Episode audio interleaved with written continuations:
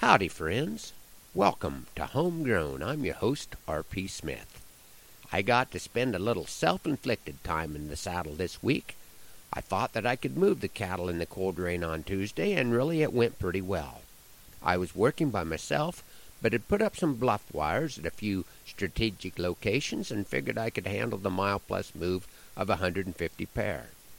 The cows were a little slow getting started, bunched up next to a windbreak, with a good share of the calves on the wrong side of a no longer hot wire, and a few more calves enjoying the shelter inside the dense cedar canopy. The cedars were glad to share their retained moisture with me when I dared to disturb the calves in their care. I was pretty well soaked by the time I got back in the saddle, but grateful for the amount of water my slicker had shed, and I appreciated the attitude of the youngest mare in my string for tolerating the flapping slicker. This mare may not be quite as good at turning a cow as some of my other horses, but she's also not as concerned about locating the monsters lurking in the brush and bramble which is steadily moving her up the ladder of my preferred mounts. The cows headed south instead of east when we hit the blacktop, but a county road crew pickup waited with its flashers on while I got in front and turned the herd back. I was glad they were there as another car came around the curve fairly fast. Pretty heavy traffic in our part of the world.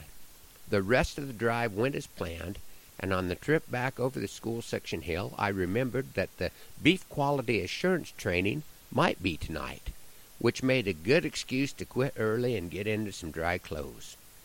The next morning I went out to let out the dogs and dump the rain gauge and noticed a cow headed back to the west, which gave me a great excuse to saddle up again. I had already pulled the fencer and rolled up the cross fences, so I rode the whole pasture looking for the calf that might have come back. I didn't see any sign of a calf, so I was banking on the cow just not being able to find it in the bunch, and I took her back over the hill. She was right, and I should have learned by now to trust a mother's intuition. I checked again the next morning, and she still didn't have a calf with her, so it was time to go look a little harder. As is often the case, if I had gone the other direction in the neighbor's 800 acre pasture, I would have found the calf quite a bit sooner. But the good news is I did find the calf. And I was glad I was mounted on a horse that could take one where it might not necessarily want to go. But in all honesty, if that calf hadn't been fairly cooperative, there's not a horse in the world that could have gotten it to go a couple miles by itself. The scripture passage of the shepherd leaving his flock to look for the one came to mind, but a passage from Ezekiel was running through my mind more as I was spending time in the saddle how if a watchman gives warning and the people don't heed the warning, he's still done his job. But if he does not give warning, the watchman is responsible for those who are lost. I appreciate the opportunities that I'm given through this program to share my lives with the lives of my listeners, and I sure hope that I'm living up to the responsibility that comes with the opportunity. With that in mind, I'd like to revisit a poem I put together a year ago that I call One Answer. Why so much anger? I don't understand.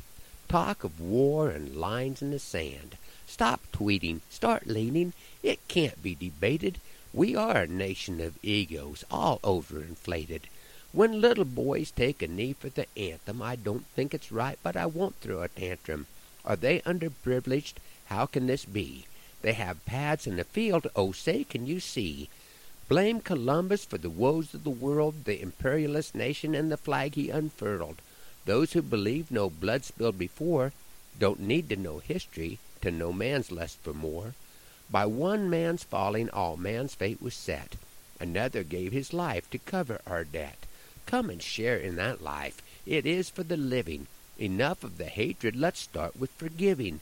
Follow the leader, the obedient son. Father, forgive them. They know not what they've done.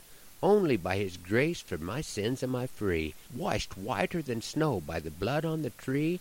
There is more to life than just survival. Each change of heart starts a revival. The enemy roars his power to display, distract, deceive, destroy, and dismay. I won't convince all, I want just one more, to kneel at the cross and change from before. Who will ride with the warriors? This leader won't deceive us. When the last trumpet is blown, we'll share victory in Jesus.